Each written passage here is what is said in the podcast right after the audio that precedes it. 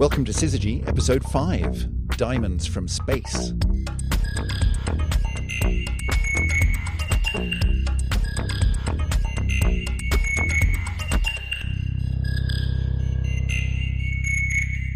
Welcome to another episode of Syzygy. We're back for episode 5, and this time we're talking diamonds, specifically very, very, very small diamonds, nano sized diamonds. But here's the best bit nano diamonds in meteorites diamonds from space.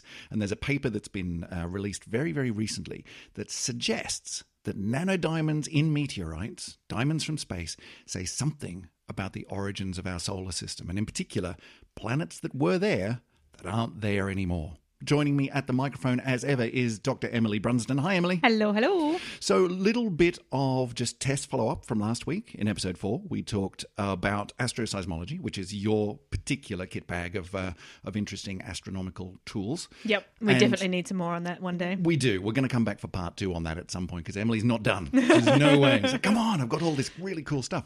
But those of you who've been paying attention since we started this podcast know that there's a little satellite up there which is doing its thing, and we're very excited about it. And of course, we're talking about TESS, the Transiting Exoplanet Survey Satellite. Well, it's up. It's, It's there. going.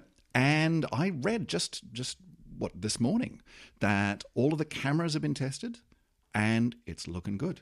Everything is all systems go. It's so exciting. Go, TESS, go. So we'll be, of course, bringing you updates as we go through this podcast on how that's all going. And as soon as the data starts coming in, Emily's going to start reading that out, data Yeah. point by data point. It's to be Zero, one, zero, zero, one. It's going to be great. You're going to love it. But enough of that. Let's get on to the topic du jour, which is diamonds from outer space. They're not exactly raining down on us, although that's something we might touch on later because I was reading about about um, Neptune and holy cow! But that's that's a topic for later. Um, not raining diamonds, but diamonds in meteorites. There's been a- Diamonds from the sky. Diamonds from the Sky, that'll do. Um, and yeah, there's been a paper released recently which is talking about a meteorite that landed not not actually quite so recently. It, it landed a while ago, but some more investigation into it, into what's inside it and what it means for the evolution and creation of our solar system. So, Emily, give us an update. What's going on? Right. Well, first of all, we're going to have to credit the, the scientists behind this. That's good So this is a, a team led by Farhang uh, Nabiei, and they're based in Switzerland and um, from the École Polytechnique Lausanne. Now, they've been working on looking at, in very, very fine detail, the composition of some of some of these um, bits of the meteor that have landed on the Earth. So, meteors are the things that are burning through the sky, the big fireballs. Meteorites, once they hit the ground, so they went and picked up these meteorites and have been studying what they're made of in order to understand the processes and the origins of the meteors themselves. Right, which is something that that astronomers and geologists and astrogeologists, I guess if there's such a thing, would do as a matter of course. If something lands from outer space, dig it up and let's pull it apart and see what's inside it, because that can tell us, well, a heck of a lot, actually. Yeah. I mean, it's like free rocks from the sky, Yeah, right? yeah, free rocks from space that tell us about stuff that isn't here on Earth, and for example, allows us to compare the composition of those rocks from space with composition of rocks on Earth, and you can deduce an enormous amount from that. So this is this is not a new thing that they're doing, but there is something new in what they've found. Yeah, so most of the meteorites that we go and pick up, say in deserts or in Antarctica, they are from usually the asteroid belt. We've got a few from Mars, a few from the Moon as well, but most mostly from the asteroid belt. And, uh, and this meteorite is also from uh, the asteroid belt, except the composition of it is really different. In fact, it's got little tiny, tiny diamonds inside of it. First of all, though, can I stop you for a second? How do they know that it's from the asteroid belt?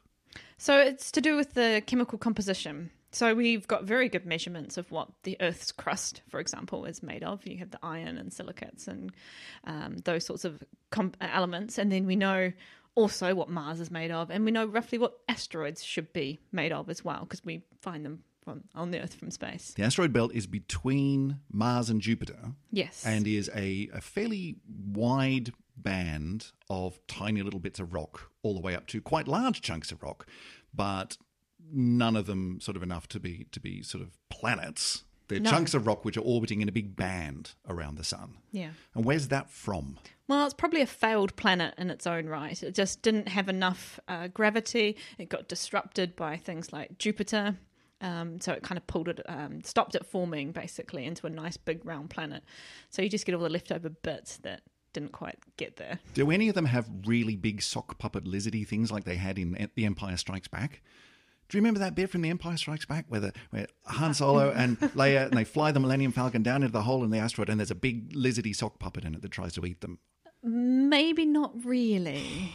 So disappointing. But we, we have sent out space probes and we have orbited several of these now. So Ceres, for example, which is one of the biggest ones. And yeah, we, we are still learning a lot about the asteroid belt. There's there's um, lots of new things to discover there. It must be so tempting if you work at NASA to just do a fake video of, and we're showing now the flyby around this. Look out, big sock puppet coming up and eating the probe.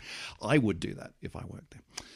Anyway, so ignoring that, point is you can tell that the that the meteorite, which has landed, because it's a meteorite, is from the asteroid belt because you can compare the the the chemical composition, the mineral composition of the rock with other rocks from the asteroid belt. In the same way that you could pick up a rock here on Earth and have a fairly good idea of where it's come from on Earth from its composition. Yeah, yeah. It's just taking that It's a like a bit bit of a fingerprint, yeah. yeah. Okay.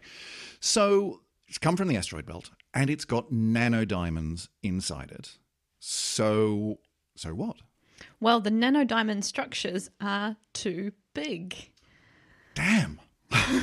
How awful to find a meteorite with diamonds in it that are just too big. Well, okay, let's let's um, like give some numbers to this. Okay, all right. The the nanodiamonds were thought to have originally have been the grand old size of 100 micrometers. 100 micrometers. So a micrometer is a millionth of a meter.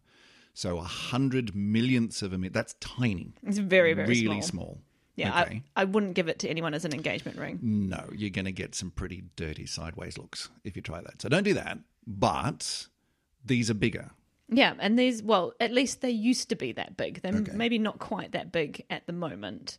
But um, from looking at the structures inside the meteor, uh, meteorite, we can tell that they probably were this big. And then there's been some other sort of geological um, yeah, processes that have changed the rock structure a little bit since. Okay. So tiny diamonds, but which were somewhat larger crystals, still not the size that you'd put on a ring, but considerably larger.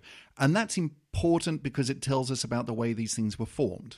Yeah, so you probably know that diamonds, um, to form a diamond, you need to have intense pressures, and that comes along with intense temperatures as well. So Right. you really have to crush things down pretty hard. Right. I mean, diamonds, diamonds. it's just carbon. It's just carbon. It's the same thing as, as graphite, um, but you can only form it in these very, very extreme conditions um, high, high pressures, high, high temperatures.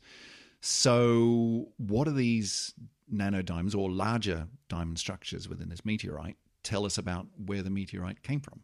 Well, most of the time when we find these nanodiamonds, we think that they're formed by some kind of shock waves that have occurred either, um, well, usually a very long time ago in, ti in the terms of the meteor's um, life. So there it were some co- like happened. collisions and shocks and things that have just sort of temporarily crushed things together. So it hasn't happened when the meteorites actually hit the ground. No, That's, no. it's not. That's not big enough to do that. We're talking more extreme than that. Yeah. Okay. So that you you said that that's the usual interpretation of where these come from, but this new paper is saying, well, hang on a second. These larger structures suggest something different, Yeah, they're too big basically to have been caused by shock waves. and you can. You can do experiments. You know, material scientists, people who are into nanodiamonds, can go and see under what conditions you can create these things over what sizes. And it seems to be that diamond structures of the sizes that they're seeing inside this meteorite couldn't have just been formed by banging some rocks together, big shock waves, that kind of thing. That it must have been as part of something a bit bigger than that. So, where Yeah. are they saying it's come from? So you need to have um, enough temperature and enough pressure. And the way to get that is by having basically a big enough thing to have a lot of gravitational force.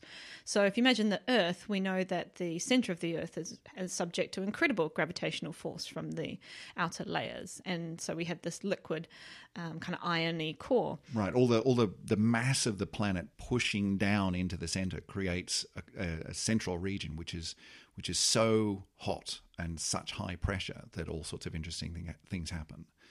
And and so that's what they're claiming these these Yeah. diamond structures must have come from from something big squeezing it. Yeah, and you can work out how big that thing had to be. And it had to be at least the size of Mercury. Right. So it had to be planet sized. Yeah. So what they've found is a meteorite with the diamonds in it that had to have come from a planet. That's the claim. So, obvious question then. Where's the planet now?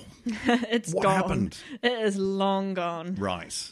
So, what's really interesting is that when you form a solar system, we you understand reasonably well how a solar system forms, although there's a, still a lot of um, uh, details that need to be narrowed down. It's not one of the sort of things you can just go out and watch for, you know, a couple Yeah. of years and see what Yeah. happens. I mean, you know, we've got one. We've got a solar system, but we weren't around when it, when it started up. And we've seen a whole bunch of others, as we've talked about. You know, lots of exoplanets out there that, that we've discovered. But again, we're not watching these things forming in real time. So, all right, let's back up a little bit. How do you make a solar system? Like, where did all the planets come from? In the in the sort of you know, we've only got ten minutes, so Yeah, you know, yeah. give us the give us the condensed version. The short of this. version. Yeah. Well, basically, we're the leftover bits that didn't make it into the star. So you've got a big cloud of uh, gas and sort of other materials inside that gas as well, what we call dust. And you basically collapse that down and it collapses under its own gravity. under its own gravity. right, it's got there's a there's a there's a little seed in there somewhere that's a little bit more dense, and that collapses down, and then more stuff collapses around that, and more stuff collapses around that, and eventually you got enough stuff Yeah. to make a star. Yep. And what happens as part of that process is you start spinning. Right. And as soon as you start spinning things, you start to create discs. So, in kind of a similar way to how you can spin a pizza dough and get a nice big wide disc, um, once you start spinning material, again, you're going to create this big wide disc. Okay, so the pizza disc theory of um, of planetary formation, and it's also a little bit like you know water going down the plug hole. That that as the water comes in towards the plug hole, it spins faster and faster. A little bit of rotation on you know further away from the plug becomes much faster as you get in closer. So as stuff's collapsing down to make this star. Any rotation that was there, even a tiny little bit, becomes a significant amount of rotation by the time it's all collapsed down. Is that the Yeah, idea? yeah, and that forms basically this disc of dust and gas and etc. And then that stuff slowly cools down. I mean, it starts off incredibly hot because there's a lot of friction, there's a lot of energy being released. Um, and then as it cools, you can get little bits starting to stick together. So I'm really going to only talk about the inner solar system. Sure, so fine. the um, the planets up to Mars. Okay, we'll talk about the big ones later. Yeah. Um, so basically, you start sticking together. You start with like things maybe the size of a bit of dust, um, a bit of. You can stick these things together using static forces, get them up to about the size of a grain of sand. Something, something, something, which Magic we're not happens. we're, we're not very sure of. But then there's other. This is all bottom up um, planet formation. So basically, um, you can stick those things together, stick them together um, until you get to something about the size of a car. Once you've got a car, it's quite easy because you've got gravitational forces to stick other cars to your car or other bits of dust to your car. Um, sized object anyway, and um, basically it just grows. It's like uh, seeded growth. Right, and as you said, this is this is for the the rocky planets, right? The what they they call them the terrestrial Yes, planets, Yep. like Mercury, Venus, Earth, Mars, um, but not the gas giants like Jupiter and Saturn and No, no. Neptune and so on. Um, they're a bit different, and we'll worry about that another time. But Yeah. these are growing just by clumping bits and pieces together in various ways until eventually you get something which is planet yeah, sized. Yeah, it's got a quite a nice um, name. These kind of proto-sized planets, which are called oligarchs. Oh, nice, Yeah, yeah. nice. Um, so you get, yeah, you get runaway growth, and you actually end up with quite a lot of these oligarchs, many, many more than the four that we see in our solar system today. So th- what's happened to all the other sort of bits that didn't quite make it um, into these things? Like when you say many more, like dozens, Dozens, hundreds, probably. Wow! So the early solar system was a very, very busy place. It was busy Indeed. and very violent. Yeah, there would have been a lot of collisions of big things. Yes, Going pow. yeah. You said that, that the theory about the nanodiamonds and the meteorites previously was that they would have been formed by, you know, big shock wave type pressure conditions, perhaps through collisions in Mm-hmm. that very early environment. Yeah. But this new paper is saying no, it must have come from something even more extreme than that. And the only thing that you could do that with is actually inside a decent sized planet itself. So it's not just modest sized rocks bashing together as they circulate around. This is evidence that there had to be a planet. Mm-hmm. And this is something, I mean, this is a very, very young part of our solar system, long before the planets looked anything like they do now. So, I mean, we're looking at something like 10 million years after the first started, things started forming in our solar system. And and how long ago is that? We're talking several billion years, aren't we? Yeah, so we're ticking away at about four and a half billion years for the Earth now. Right. And you're talking about only a few, maybe 10 million years after that. So we're still talking a lot of billion years ago. Yeah, yeah, Wow. very, very early solar system Yeah. stuff. Um, yeah, so these oligarchs were all kicking around in our um, solar system. Many of them got flung off because of gravitational interactions. I mean, Jupiter does have, you know, quite a significant gravitational effect. It does tend to throw things out a little bit. So you would have had a bunch of bunch of planets just being whipped around and just flung off into interstellar space. Yep, Just out there they're just gone. doing their thing. Yep. Um, and then, of course, you had collisions as well. So if any two of these objects came too close, then you know light up. And um, these things are sort of semi-molten still at this point. So they really, are, it really is a violent um, part of the solar system's history. So from those collisions, you would have ended up with a bunch of stuff, for example, like asteroids in the asteroid belt. But a lot of those bits and pieces would have then subsequently clumped together to make other planets and things like that. Yeah. Like the, the you know the process continues, things bust apart, join together, and eventually you end up with something which is a little bit more stable, which is what we've got now, which Yeah. is the inner planets of the solar system with less stuff bashing into them over time. Yeah, I mean, basically, uh, Mercury, Venus, Earth, and Mars have sort of cleared their orbits, which is actually a definition for a planet now. So they've collected all the remaining stuff that was in their orbital um, sort of path, and so there's not much left really in the inner solar system apart from uh, this asteroid belt. So is this is this then the first evidence that we've had for a planet that did exist in the solar system but no longer exists in the solar system? I mean that because that's what they're saying, isn't it? Yeah. That we know what all the planets are now. Sorry, Pluto, you're out.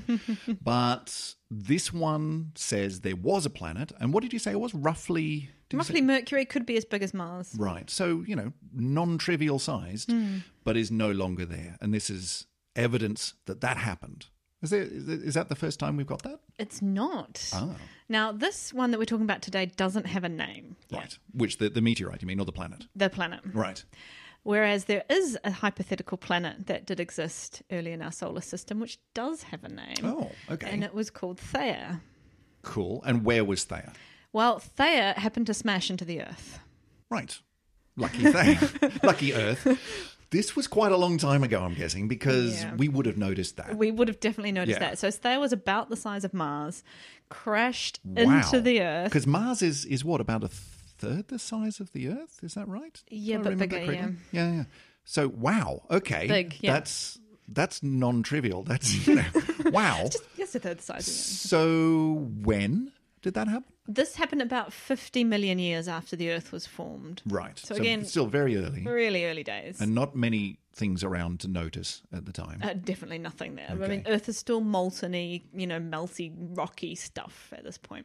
Uh, collisions are happening so often that the surface is really hot Sure. as well. but not necessarily collisions of that magnitude. No, those are more rare. So we there must be evidence that that happened. Yeah. Otherwise, you know, it, it wouldn't have a name, and it, it this wouldn't be an idea. It's not just someone has come up with this. So so what's the evidence that this happened? Well, we got quite a big piece of evidence, and it's been following us around for four and a half billion years, and it's the moon. Right. So the moon is left over from that collision. Yeah.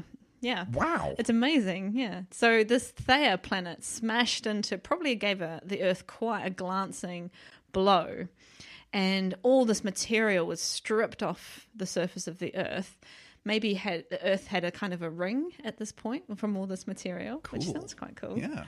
Um, although it would have been a pretty nasty place to live. Well, yeah. I mean, you know, if you could set up a dome or something and keep all of that out and just look at it, that would have been really cool. But So we had this big ring of material, which eventually coalesced and reformed into something um, orbiting the Earth, which is now the Moon. that's so cool. Hmm.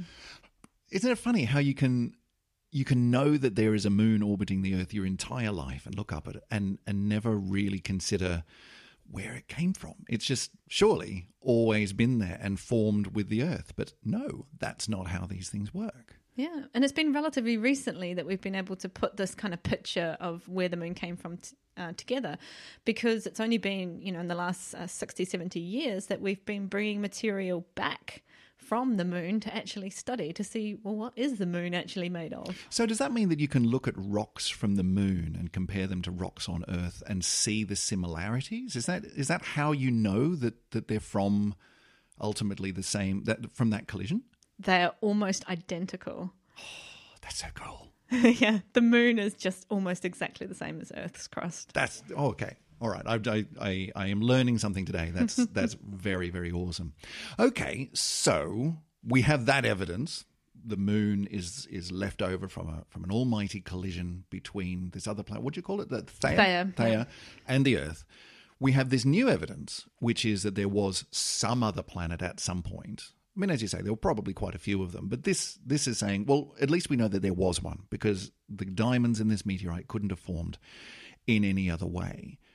And presumably, that's what's exciting people about about this discovery is is. But look, we can look what we can find in these little chunks of rock that have landed on the Earth. We can have evidence of how solar systems form. Yeah, yeah. And it's not the same planet. We definitely know that because the timescales are very different and the composition, well, we don't actually have any evidence for what Theia was ever made of. It just seems to have gone. so we definitely think that these are different objects in different times in our solar system.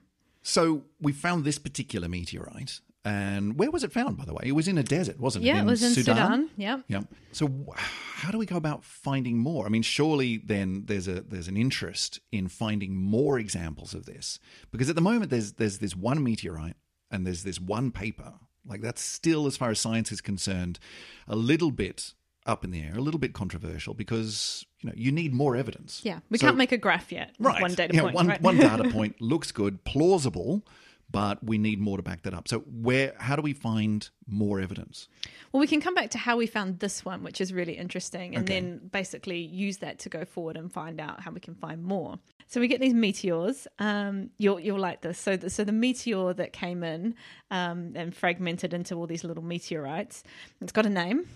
It's got a. Good. It's got a really good name. Excellent. It's called 2008 TC3. Yep. Okay. Yeah.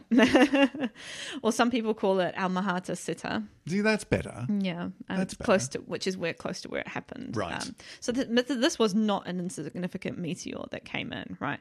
This was something like eighty tons worth of rock that hit the Earth's atmosphere in Wow. two thousand and eight. And how much actually ended up on the ground? Because because most of it burns up on the way through, right? Most of it burns up. yeah. Yeah. Well, we've only found we found six hundred pieces. Right. It, which totals to just over ten kilograms. Ten kilograms from what did you say? How many Eighty tons? tons.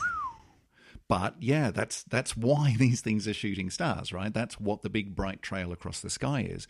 And only a very small proportion of meteors actually end up becoming meteorites. Yes, Right? yeah, The, yeah. the vast majority of it just completely blows up Yeah. in the atmosphere. So they shatter apart under Yeah. the entrance. Um, they go through in a huge temperature change because you think space is really cold.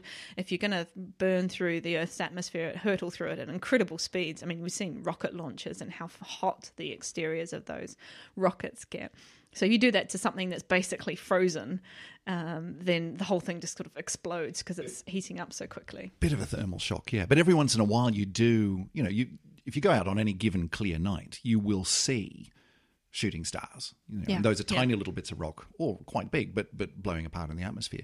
But every once in a while, you see you know, YouTube footage from Russia of some amazing meteorite explosion that just lights up the sky. Hmm. But even then, those are ones that aren't making it down to the ground. The ones Yeah, that not do many of them, yeah. must have started as a fairly large chunk of stuff to begin with. Exactly. So, this one found in Sudan.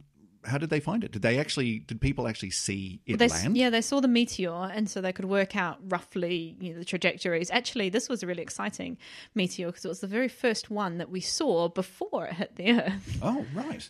um, and then we're able to find the bits of in the end. So we kind of had that story. When you say saw before it hit the Earth, do you mean as in while it was still in space, or while it was coming through the atmosphere? Go there, it is! Quick! While it was that still way. in space, yeah, about 19 hours before it arrived. Wow. Well, it's nice to know that it. if there is an enormous chunk of rock coming towards it, we will spot it. I just, you know, hope that it's not that big that it wipes us all out. But anyway, on this occasion, it was a happy story. So they So were able we- to go over there. Quick, Yep. go and look go, go look. Um, now, the problem with going and finding meteors and meteorites, even uh, on the ground, is that rocks kind of look very similar. Yeah. I guess. Yeah. I is, mean, it, is it this one? Nope. I'm sure geologists will disagree, This one? but um, generally, a piece of rock, it's very, you can't go out into your garden and pick up something and say, oh, this came from space. Could the dead giveaway be, yeah, but what about that smouldering bit of rock in the big crater over there? Is that, could you do. Well, perhaps, but again, they're not really going to create big craters. These No. things, they're quite small. Okay, so you're looking for little fragments that haven't, you know, it hasn't hit the ground and made a, a, a huge eruption and a crater. Yeah. These are little fragments that have scattered over an area Yeah. that look like rocks. So, yeah. Respect to geologists and, and asteroid and meteorite hunters. Well, so therefore, you go to places where you don't really expect to find other rocks, Okay, such as deserts. and Ice. Antarctica. Ice. Antarctica, right. yeah. Yeah. Even so, you know, the, the, the deserts of, of the Sudan area, about they're quite big. And, and Antarctica's quite big. I mean, surely you don't just sort of wander out onto the ice or onto the sand and go, so, anyone found a meteorite? Nope, let's look over here. Yeah, well, actually, we do do that, Really? especially in Antarctica. That's a job. Yeah, although we're not looking necessarily in Antarctica for meteorites that have just landed.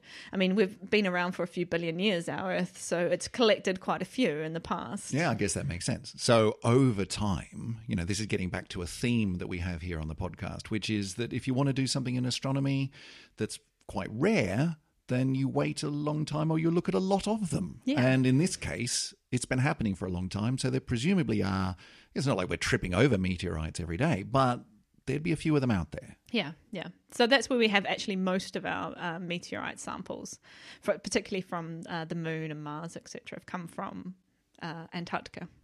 Very cool. I I'm still amazed. That's that's a job. yeah, yeah. It's a job, and I'm guessing a hobby as well. There must be a lot of people out there who are meteorite hunters, just scouring the deserts and sifting through snow in order to see what they can find. Yeah, yeah, and then you can put them up on eBay and sell them off to Yeah. other nerdy astronomers. Is there a black market for them? There must be. Well, it's not even black. It's not even black. It's just. Although I would have thought that if someone does find a, a pretty decent meteorite, the scientific community, you know, they want that. They want that thing. if it's big or if it's different, but Yeah. honestly, there's quite a lot of them out there. Right. Okay. Yeah. We do actually have one at Astro Campus that we may have bought off of eBay as well. Oh, I, I need to see that at some point. And if any if anyone listening wants to bid for a meteorite on eBay in our name and send it to us, that would be a cool way to, to support the show. I'd, I'd definitely support that. yeah. So, what I guess we're hoping for to find in the future are some more of these meteorites that show evidence for having been in the interiors of early planets. That would be very cool. Because I mean, again, you know, many meteorites have been cut up previously, and all sorts of interesting things found inside them. But now with something new to look for, a new pointer that says, well, if you find structures like this, that could be from early planetary formation within the solar system, then maybe the hunt's on. Yeah. We just need more data. It's all about the data.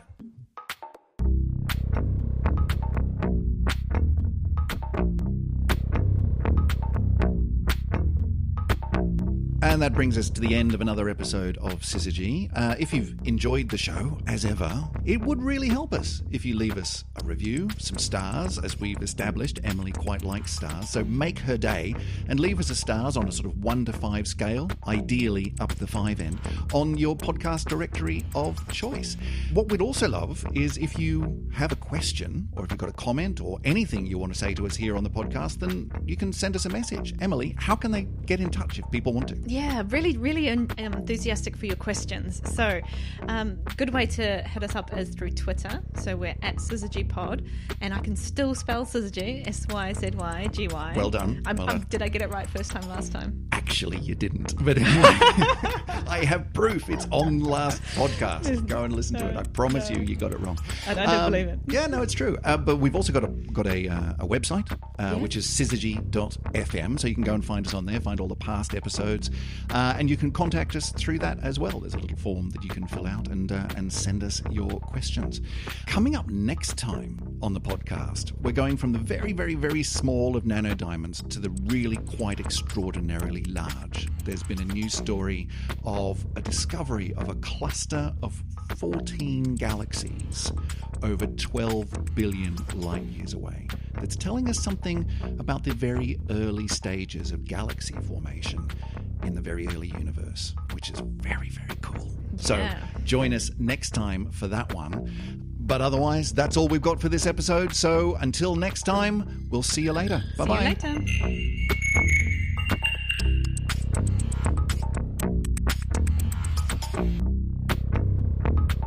Your phone's gone off again. How is that even possible? Look, you can see It from is. here. It's It is I can see it. It's off the hook. The university needs to look into their phone systems.